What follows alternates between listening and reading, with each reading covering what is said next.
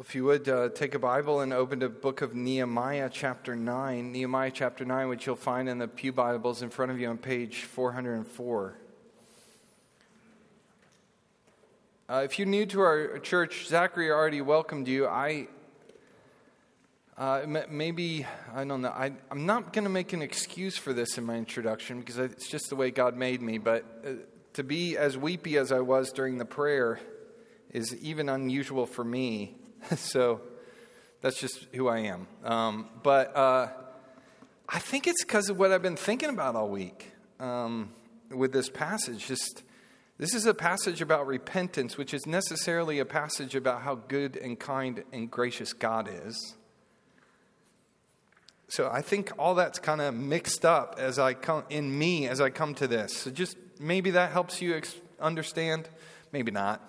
But uh, if you come for any period of time and you uh, hear the word preached, you, I hope you'll be encouraged that in whatever way you're built, that God has built you, that you find the ability to express that among God's people in a way that helps you feel at home here and welcomed here because God welcomes sinners in Christ.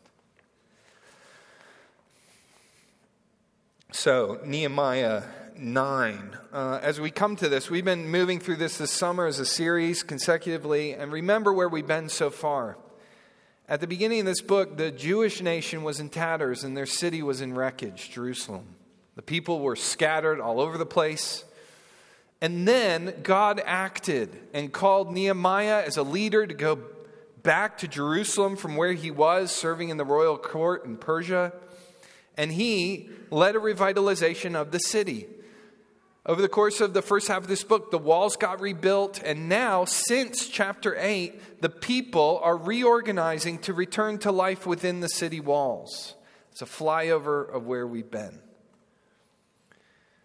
But if you go a little bit farther back before Nehemiah 1, you'll know that the Old Testament in its entirety, entirety tells us a much fuller history of these people. There's much that has happened in their history with God that needs to be accounted for. The last time the Jewish people were here in this place, things were going very, very badly. And the effect still remains. Israel used to be a powerful presence. Now they're under the thumb of another nation. They used to be comfortable, well provided, and safe. Now they're vulnerable and they're weak. They used to be in a relationship with God, and then they sinned. In a hopeful way, in, the, in this book, God has already indicated to these people that He is prepared for a restart with them. After all, He brought them back, He kept them safe from enemy attacks. Last week, we saw how God brought His word back into the middle of their life and encouraged them to rejoice because it was His delight in them and His joy that would be their strength for what lay ahead. Every indication God is giving this people is that He will begin again with them.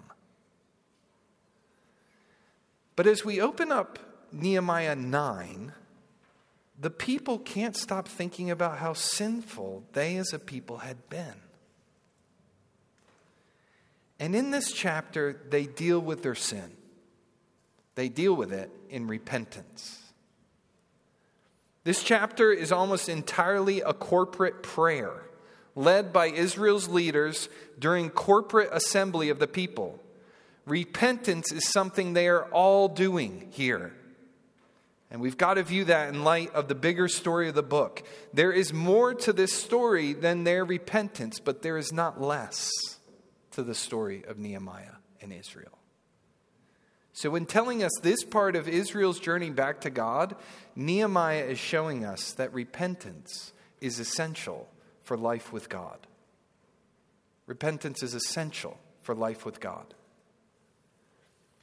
Let's read this chapter. I am going to read the whole chapter, which is a chapter with 38 verses, which is kind of like what the people of Israel were doing in this chapter. So hopefully we can see the parallel and know that God's word has been read publicly and at length among God's people for all of the history of God's people, pretty much. We can find similarities in that. Let's read. I'm going to start reading in verse 1. Now, on the 24th day of this month, the people of Israel were assembled with fasting and sackcloth and with earth on their heads. And the Israelites separated themselves from all foreigners and stood and confessed their sins and their iniquities of their fathers. And they stood up in their place and read from the book of the law of the Lord their God for a quarter of the day. For another quarter of it, they made confession and worshiped the Lord their God. On the stairs of the Levites stood Jeshua, Bani, Kadmiel, Shebaniah, Bunni, Sherebiah, Bani, and Chenani. And they cry with a loud voice to the Lord their God. Then the Levites, Yeshua, Kadmiel, Bani, Hashabaniah, Sherebiah, Hodiah, Shebaniah, and Pethahiah said, Stand up and bless the Lord your God from everlasting to everlasting. Blessed be your glorious name, which is exalted above all blessing and praise. You are the Lord, you alone. You have made heaven, the heaven of heavens, with all their host, the earth and all that is on it, the seas and all that is in them. And you preserve all of them. And the host of heaven worships you. You are the Lord, the God who chose Abram and brought him out of Ur of the Chaldeans and gave him the name Abraham. You found his heart faithful before you and made with him the covenant to give to his offspring the land of the Canaanite, the Hittite, the Amorite, the Perizzite, the Jebusite, and the Girgashite and you have kept your promise, for you are righteous. And you saw the affliction of our fathers in Egypt and heard their cry at the Red Sea, and performed signs and wonders against Pharaoh and all his servants and all the people of his land. For you knew that they acted arrogantly against our fathers, and you made a name for yourself, as it is to this day. And you divided the sea before them, so that they went through the midst of the sea on dry land, and you cast their pursuers into the depths, as a stone into mighty waters. By a pillar of cloud you led them in the day, and by a pillar of fire in the night to light for them the way in which they should go. You came down on Mount Sinai and spoke with them from heaven and gave them right rules and true laws, good statutes and commandments. And you made known to them your holy Sabbath and commanded them commandments and statutes and the law by Moses your servant. You gave them bread from heaven for their hunger and brought water for them out of the rock for their thirst. And you told them to go and to possess the land that you had sworn to give them. But they and our fathers acted presumptuously and stiffened their neck and did not obey your commandments. They refused to obey and were not mindful of the wonders that you performed among them, but they stiffened their neck and appointed a leader to return to their slavery in Egypt. But you are a God ready to forgive, gracious and merciful, slow to anger and abounding in steadfast love, and did not forsake them. Even when they had made for themselves a golden calf and said, This is your God who brought you up out of Egypt and had committed great blasphemies, you in your great mercies did not forsake them in the wilderness. The pillar of cloud to lead them in the way did not depart from them by day, nor the pillar of fire by night to light for them the way which they should go. You gave your good spirit to instruct them, and did not withhold your manna from their mouth, and gave them water for their thirst. Forty years you sustained them in the wilderness, and they lacked nothing. Their clothes did not wear out, and their feet did not swell. And you gave them kingdoms and peoples and allotted to them every corner, so that they took possession of the land of Sihon, king of Heshbon, and the land of Og, king of Bashan. You multiplied their children as the stars of heaven. You brought them into one land that you had told their fathers to enter and possess. So the descendants went in and possessed the land, and you subdued before them the inhabitants of the land, the Canaanites, and gave them into their hand with their kings and the peoples of the land, that they might do with them as they would. And they captured fortified cities and a rich land, and took possession of houses full of all good things, cisterns already hewn, vineyards, olive orchards, and fruit trees in abundance. So they ate and were filled and became fat and delighted themselves in your great goodness. Nevertheless, they were disobedient and rebelled against you and cast your law behind their back and killed your prophets who had warned them in order to turn them back to you. And they committed great blasphemies. Therefore, you gave them into the hand of their enemies who made them suffer. And in the time of their suffering, they cried out to you, and you heard them from heaven. And according to your great mercies, you gave them saviors who saved them from the hand of their enemies. But after they had rest, they did evil again before you. And you abandoned them to the hand of their enemies so that they had dominion over them. Yet when they turned and cried to you, You heard from heaven, and many times you delivered them according to your mercies, and you warned them in order to turn them back to your law. Yet they acted presumptuously and did not obey your commandments, but sinned against your rules, which if a person does them, he shall live by them. And they turned a stubborn shoulder and stiffened their neck and would not obey. Many years you bore with them and warned them by your Spirit through your prophets, yet they would not give ear. Therefore you gave them into the hand of the peoples of the lands. Nevertheless, in your great mercies, you did not make an end of them or forsake them, for you are a gracious and merciful God.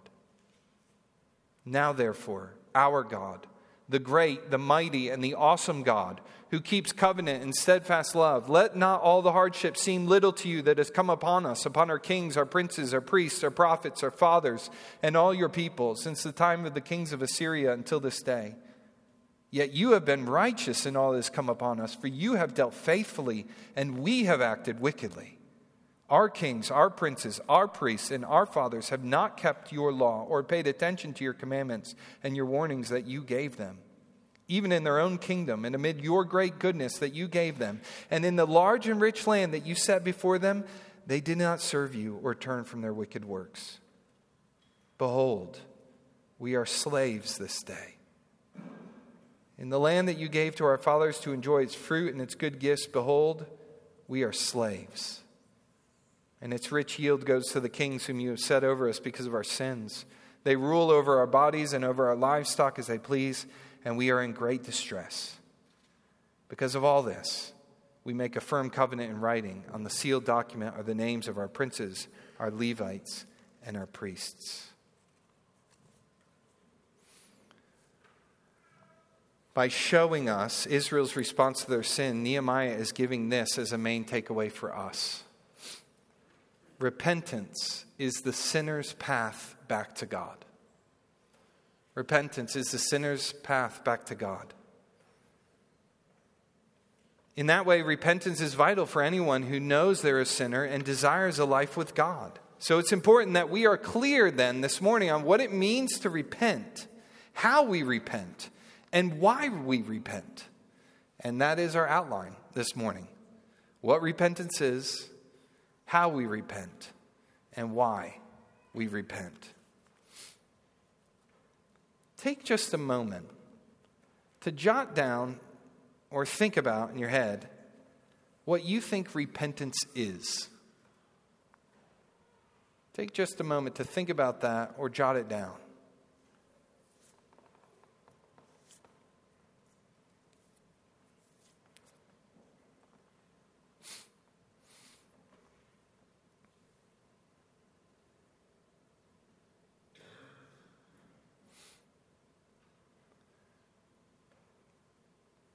Maybe some of you want to think about more today.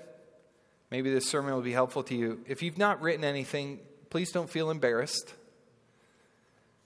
Just know there's a lot to be gained for you from our time in God's Word today. If you feel like you've got this subject locked down, my prayer is that even for you and for me and for us, wherever we are, that our time of thinking about repentance from God's Word will help all of us in our life with God. So let's begin with that first point what repentance is. There's not much at all in this book so far that we've seen that is not initiated by God, and the same is true here. God put it in Nehemiah's heart to return to build the wall. God put it in Nehemiah's heart to gather the people. And the people, having been gathered by God, have been reading God's word together for now almost a month, it seems like. We started this on the first day, chapter 8, verse 1, and now we're in the 24th day. And repeatedly, they've been hearing the books of the law, the first five books of the Bible, read. And judging from the content of the prayer that we just read, they may have also been in, in the Judges and Joshua. They have been reflecting together, verse 6 and 7, on God's creation.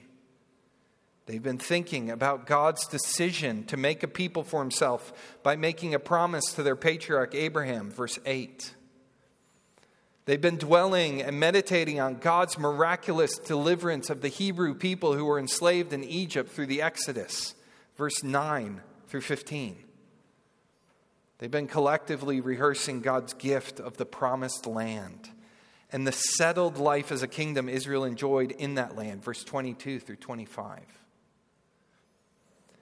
And yet, here they are, with all that good history, freshly returned from 70 years living outside the promised land as exiles. The kingdom that was is no more. The king that was is not here to lead them now. They are hearing their history as the word is being read. A history of a faithful God who delivered on every one of his promises, but also that they are a people, not just them, but their fathers and their grandfathers, who heard the same words before them that had been read, that are being read to them, and they turned away from God. Look with me at that, that history that they are recounting in their prayer. Verse 16. But they and our fathers acted presumptuously and stiffened their neck and did not obey your commandments. They refused to obey and were not mindful of the wonders that you performed among them, but they stiffened their neck and appointed a leader to return to slavery in Egypt. They made the golden calf, verse 18. Verse 26, they were disobedient and rebelled against you and cast your law behind their back and killed your prophets. Verse 28, they did evil again before you. Verse 29, they acted presumptuously and did not obey your commandments, but sinned against your rules. Verse 29 later, stiffened their neck and would not obey. Verse 30, they would not give ear. This is sin. This is sin described from the voice of people who are well acquainted with their sin. Sin is not an artificial construct made by people to make other people feel bad so that the people in power can control those people. Sin is not an antiquated idea only espoused by the intellectually primitive and ignorant. Sin is not something we can or cannot espouse on our choosing. Sin is because we are sinners, but more importantly, because God is. When any person comes into this world, they step into a reality where God speaks and God rules, a reality where God is good and anything counter to God is evil. And since you and I breathe and live on this planet made by God, we must grapple with sin. We must own that we are sinners. We are sinners in our hearts and in our minds. We're sinners with our mouths and with our bodies any way we are not completely aligned with God in His goodness, in the way that He is, and in the way He instructs us in His Word, that is sin. We are sinners in everything we could have done but chose not to do that would have honored and glorified God more than ourselves. We are that way by choice, we are that way by nature. Our fathers, our grandfathers, our great grandfathers, our first father, Adam, all the way down the line. Now, in a moment, we will think about our need to address this issue of sin with God. But for now, just notice that this history that Israel rehearses of God's goodness and their rebellion, found in God's word, this seems to be the catalyst that sparks their prayer.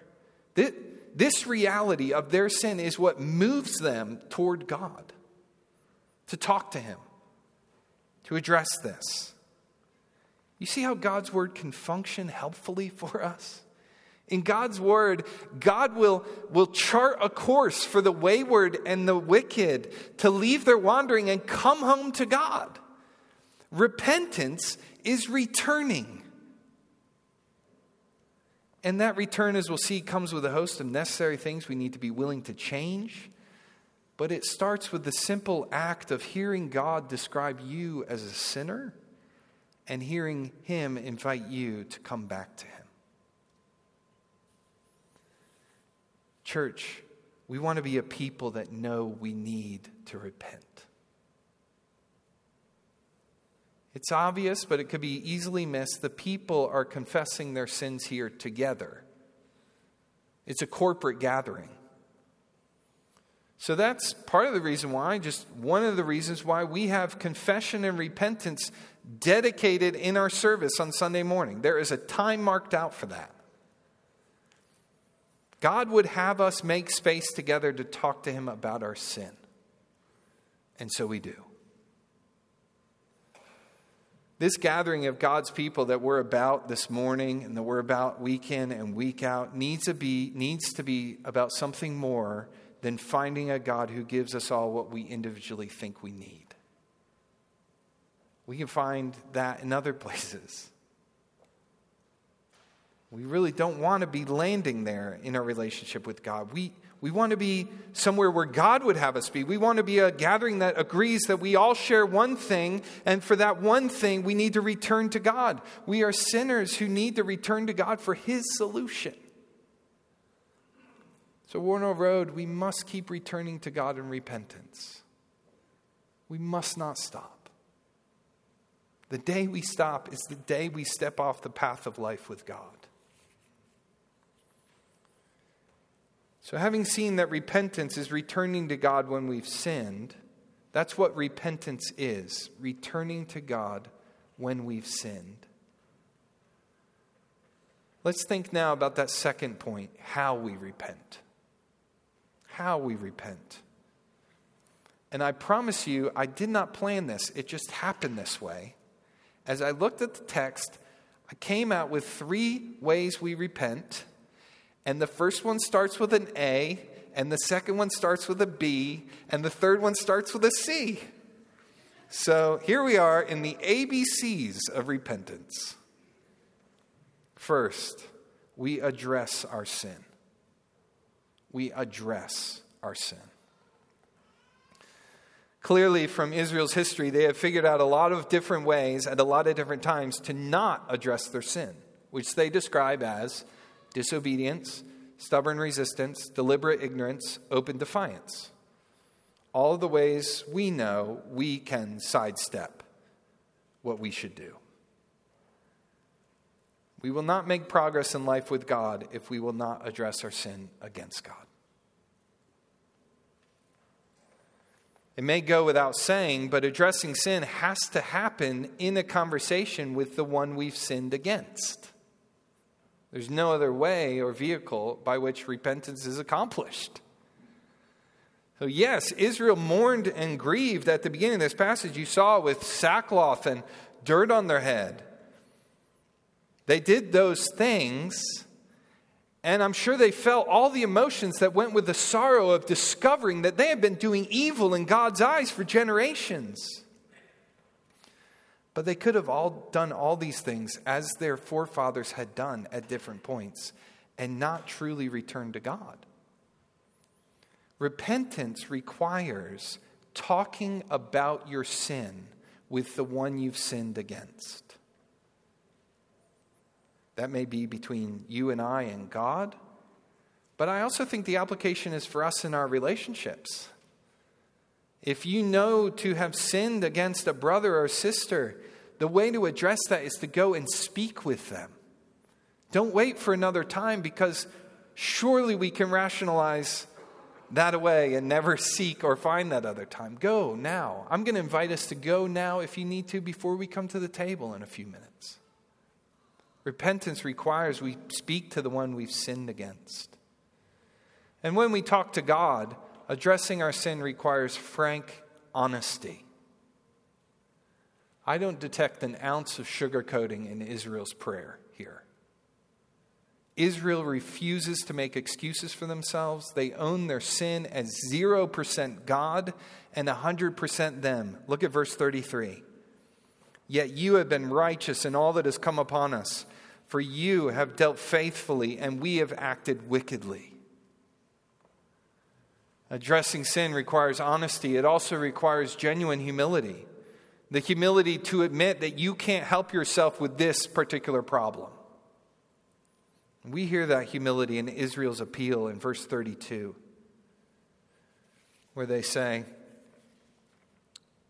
Now, therefore, our God, the great, the mighty, and the awesome God who keeps covenant and steadfast love, let not all the hardship seem little to you that has come upon us.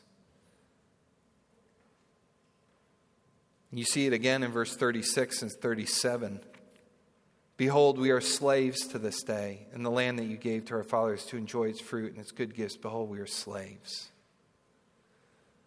Notice they aren't presuming God should do something for them. They, they aren't bargaining with God. They aren't offering to do better next time. No, this is, this is a humble statement God, we're stuck in our sin. We're stuck because we have disobeyed you. We have made this mess, which is our life. We hope you will hear us, though we acknowledge we don't deserve anything from you after all that you've done and we've done in response. Genuine humility. So we should see the example being given to us in Israel and, and follow it. Redress our sin like Israel did with honest and humble communication with God over our sin. Friends, make some time for this. Make some space for this. Even this afternoon, make some time for it this week. Talk to God with clarity about your sin and mine. Even, friend, if you don't feel sorrow over it, talk to Him until the sorrow comes. Ask Him with His Spirit to enable you to feel the gravity of turning in all the ways we do against our holy and yet good God who's been faithful in every way. Zero reason for us to have spurned him. Talk to him about this until repentance comes. Don't make excuses. Don't blame anyone else. This might take some practice. Seek to address it with God in such a way where we're not presuming on God to forgive, but we're asking that He would once again hear and help us. We repent by addressing our sin with God. That's A. B. We repent by believing God's promises.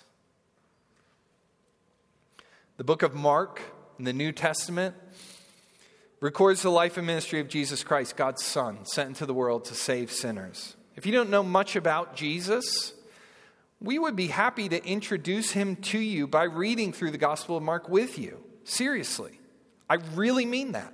We would love to sit down with you and open the Bible and read it with you. Really. As a church, we extend the invitation to you. Even if you're a young Christian and you want to grow in your understanding of Jesus, do that with somebody else. Come talk to me. If I can help you connect with someone to do that, I'd be happy to do that. But the first thing we hear Jesus actually say in his ministry in the book of Mark is this statement. Chapter 1, verse 15 The time is fulfilled, the kingdom of God is at hand. Repent and believe in the gospel. Those are his first words recorded in Mark. So significant. When people come and decide to join our church as members, we have conversations with them to hear their story of how they came to faith in Christ. And we ask them one simple question What is the gospel? What is the gospel?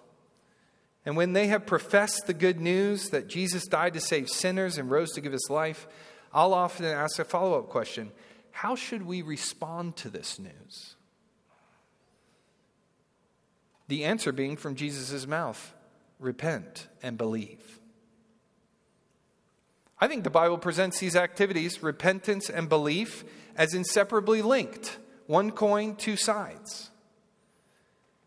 If you're repenting, you're necessarily believing, and if truly believing, you're also repenting. Let me illustrate. Think about the person who feels remorse over what they've done because they know it's wrong or because they got caught. But at the same time, they don't really believe their sin deserves God's righteous wrath. Can we really say that person is repentant? Or think about this person the person who says they believe Jesus died on the cross to save them from their sins and rose to new life, but uses that whole reality as their excuse to keep sinning. Exactly the situation that Paul was addressing in our scripture reading this morning in Romans 6. In that case, can we really say that person believes in what Jesus did for them on the cross? Repentance and belief are linked.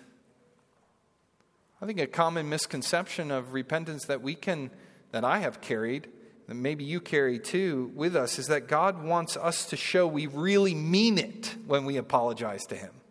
That's what repentance is, is showing you really mean it. So we think we need to be sad for a certain time or feel guilty for enough days or we need to cry. And, and yes, these emotions often accompany true sorrow over sin. But if that's all there is to repentance, we functionally would be saying that the point of repentance is to show God that we believe we're sinners. That's not the point. It's important, yes, but there is another side to the coin. Yes, we affirm and address God, we're sinners, but the other side of the coin is God, we're here because we believe you're the one who forgives our sins. Belief in God and his promises, you see in this prayer that Israel gives. Belief in God and his promises is the foundation on top of which Israel builds their repentance. The prayer starts with praise to God for who He is and what He deserves. Look at, at verse 5. Stand up and bless the Lord your God from everlasting to everlasting. Blessed be your glorious name, which is exalted above all blessing and praise. The prayer repeats who God is and how His character is reflected in all He does. Verse 6 through 8. Verse 17 verse 19, verse 27, verse 28, verse 31, and then this wonderful summary pulling it all together in verse 32 where they pray, Now therefore, our God, the great, the mighty, and the awesome God who keeps covenant and steadfast love. They are reciting, they are professing what they believe to be true about God. Now put yourself in Israel's shoes year upon year, example after example, cycle after cycle of God saving and the people sinning. Now, here they are yet again, wanting to embark yet again on another cycle. They don't seem to be proud or presumptuous at all that God will enter into another cycle with them, but God has been communicating that this is what He's making available to them by bringing them back here. So if you're Israel, what are you going to put your hope in that another cycle will happen with God? Are you seriously going to believe there's a future on the basis of your inherent goodness? Or your ability to obey? I hope not. Are you, as Israel, going to seriously adopt the present day mantra that inside every person there's goodness we can realize if we just put our minds to it? Of course not. What evidence from human history are you going to point to that could make such a claim? From Israel's history or all of history? Without God, all that we have to build on is the wreckage of our forefathers. On every page of human history, there is sin and shame, war, wickedness, oppression, overt blasphemy against God. In light of the overwhelming evidence that humanity is cursed with sin, only a fool would trust in themselves that they would be any different. Haven't we all been that fool at some time in our lives? Thank God that he suffers fools in his patient love. Israel sees only one solution to their sin, and it is not them. They remember that God, unlike them, has always been true to his word. They remember that God committed to make them a nation and provide for them and give them a land. And he did all those things even after they displaced him for a golden idol that they made he kept doing it. Israel recalls who God is, one who not only is a being who at times chooses to forgive, but the one who is in his being the kind of God who is ready to forgive. God not only chooses to show mercy, God is the kind of God who is in his being merciful. What that means is that God does not have to talk himself into forgiving you, though a repeat offender against his holiness and righteousness. He does not sit around kind of bracing himself to entrust his grace to you, knowing that in some way you're likely going to spurn it and take it for granted later today. He is in his being gracious. It is who he is to give good gifts to people who don't deserve it, cannot earn it, and do not fully appreciate it. So when we come and address our sin to God, we are being in we are believing in who he is and what he does. We are not, and this is so important, we are not believing in the effectiveness of our repentance to persuade God to forgive us.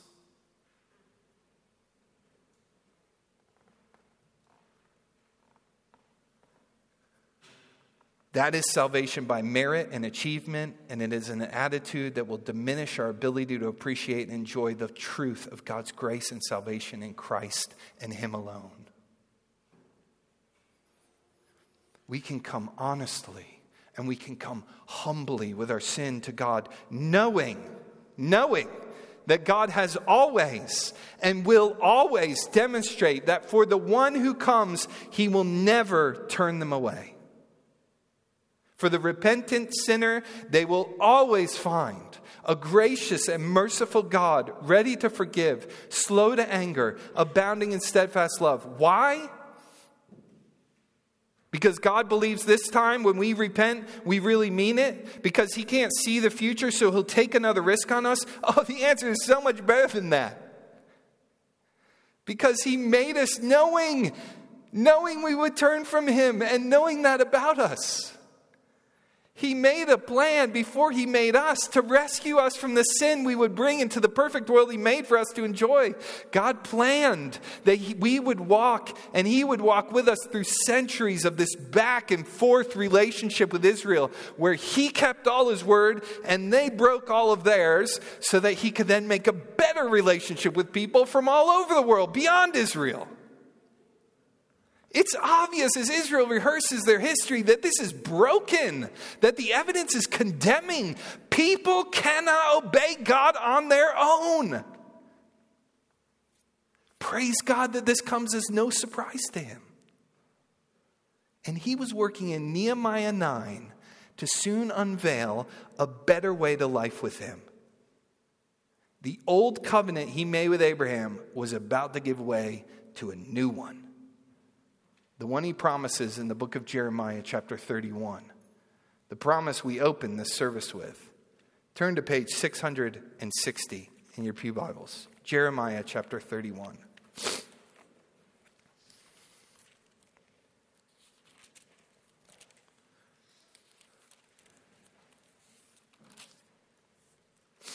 Here's the new thing the new covenant, the new promise that Nehemiah 9 is paving the way for in God's mind. Verse 31 Behold, the days are coming, declares the Lord, when I will make a new covenant with the house of Israel and the house of Judah, not like the covenant that I made with their fathers on the day when I took them by the hand to bring them out of the land of Egypt, my covenant that they broke. See Nehemiah 9. Though I was their husband, declares the Lord. For this is the covenant, new covenant, that I will make with the house of Israel after those days, declares the Lord. I will put my law within them, and I will write it on their hearts, and I will be their God, and they shall be my people. And no longer shall each one teach his neighbor and each his brother, saying, Know the Lord, for they shall all know me, from the least of them to the greatest, declares the Lord. For I will forgive their iniquity, and I will remember their sin no more. The promise of God that we believe when we repent is that Jesus was the one who brought this new covenant, that he shed his blood on a cross to make this new reality with his people. We believe that we can be forgiven because Jesus Christ is faithful and just. He promised to come, and he came, and he died in our place to fulfill that promise. There is a new relationship between God and his people through Jesus, where God takes on all the obligations of obedience on himself, and all the blessings come to those who believe in Jesus' death and resurrection for them. No matter how bad we feel over our sin, we will never find freedom from its chains until we believe in Jesus to take our sin away. To take away our punishment for sin, to take away our sin nature and replace it with His Spirit to lead us in putting away our sin in the power of His resurrection. In repenting of sin, we believe in God's promise to forgive our sin in Christ. That's B. C. How do we repent? We pursue change. We pursue change. The chapter long prayer ends with a commitment on the part of Israel. Did you notice it? Verse 38 Because of all this, we make a firm covenant in writing, an agreement between them and God. We're going to look at this renewed covenant commitment they make to God and each other in the coming weeks. Essentially, they will agree with God's laws for them, and they will begin seeking to obey Him and turn away from their former sins. Now, for this morning, our study, it's enough to just note that their repentance included steps towards change. Had they not included this and continued on the way they were, then God would have had legitimate reason to question whether they were really repentant whether they really meant what they said, how all that sin and slavery stuff had affected them, religious and pious as it may have sounded. Church, the good news of the gospel is dynamic in its implications, not static. What I mean by that is when you're saved, you change. God brings into us means that when He saves us, can and do change us. We go from slaves to sin to slaves to right, righteousness, a new desire to obey in a new way. The old goes and the new comes. The previous passions for self fade, and better desires emerge to serve God, love Him, and others more than ourselves. So we're not just twiddling our thumbs here on earth, are we? We're not, we're not just kind of waiting here, professing Christ's death and resurrection, thinking that the transformation that God has in store will only happen when the twinkling of the eye happens and Jesus appears. And that's when it all happens and takes place. No, no, he's doing it now. Jesus will return and finish the work, yes, but he will return having done a lot of the work in us already. That's what sanctification is. The gospel puts us on a path of so much more than I'm a sinner, Jesus is my Savior, and never the two shall meet. The gospel puts us on a path of I'm a sinner and Jesus is my Savior who will make these sinners to be like, look like, love like, serve like, glorify God like their Savior. If you want deep down change that you've tried everything to find and nothing has worked, then the gospel is the place to come to. To everyone who repents of, repents of their sins and believes in Christ, God promises to start and finish a work in you. And when finished, it will leave you Christ like, free from all sin, finding our all in all is Christ. I'd love to talk with you more after this if that's what you want. If God is after this in his people and he's given us desires to want, us, want this, then we will necessarily pursue change. I don't think we'll always do it perfectly. I don't think we'll always do it as much as we should. But we will go further than just confession of sin. We'll go further than preaching the gospel to ourselves after we've sinned. We will go where the Spirit leads his repenting and believing people into the way of obedience and holiness. I expect there are ways we should be changing, but we're not. Thank God He's patient with us. When we aren't changing, we could and probably should chalk that up to one or all of the following reasons. We aren't listening to His Word. We aren't walking in the freedom Christ brings. We aren't relying on His Spirit to help us. We aren't letting others know how to pray and encourage us. Or maybe we aren't changing because we've been professing to be godly people but denying the power of the gospel. Maybe we've been thinking we were Christians all our lives because our family was, but there's no marked change in our life from when we would say we believed and got baptized until now. Maybe because we aren't really ready to address our sin in such a way that plans to truly leave it behind and keep nothing back. I hope that if that's you or if it's me, our response is to take the first step on the path to life with God by addressing sin, believing in God, and pursuing change. To encourage us in that, see that everything we need to change God is available to us this morning His Word to guide us, His Son to free us, His Spirit to enable us, His people to encourage us. Let's welcome this life of change. How glorifying to Jesus when we regularly pray together about how we're trusting Christ to change us to be more like Him. What a welcoming and encouraging people we will be to despairing sinners if, if we were coming in here and everybody was coming here and we were hearing this conversation of how delighted we are that God is changing us. Let's take that path toward change because it will mean more of Jesus in us and more of Jesus seen through us. Through Israel's prayer in Nehemiah 9, we see what repentance is and how we repent. Finally, briefly, we see why we repent. Third, why we repent. Israel had the option to keep on in their habit and practice of sin, but there was no future in that because there was no forgiveness. And we can acknowledge the wisdom of repentance. We can see the good that comes from it in personal reforms we know we might need. But repentance ultimately will happen when we have truly understood there is no way to be saved but Jesus.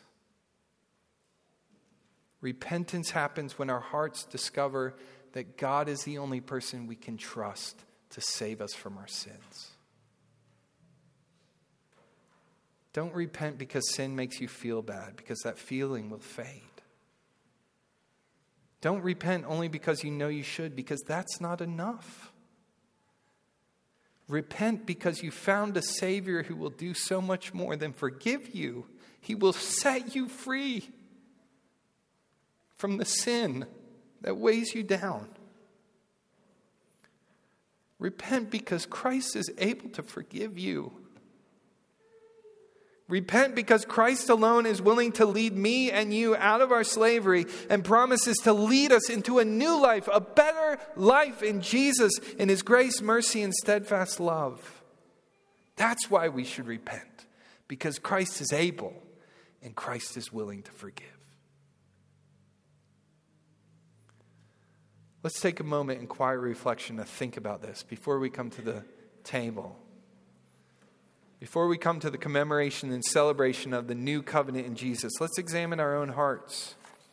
And where necessary, repent and believe and ask God to help us pursue change. Maybe there's a conversation you need to have with a brother or sister in this room that you've sinned against. I'd encourage you to use this time to take this opportunity to get up and go talk to them then we will be able to come to this table fully trusting in Christ and Him alone, with nothing standing between us, Him, and each other. In just a moment, after we've thought on these things, I'll pray, and then we'll come to the table.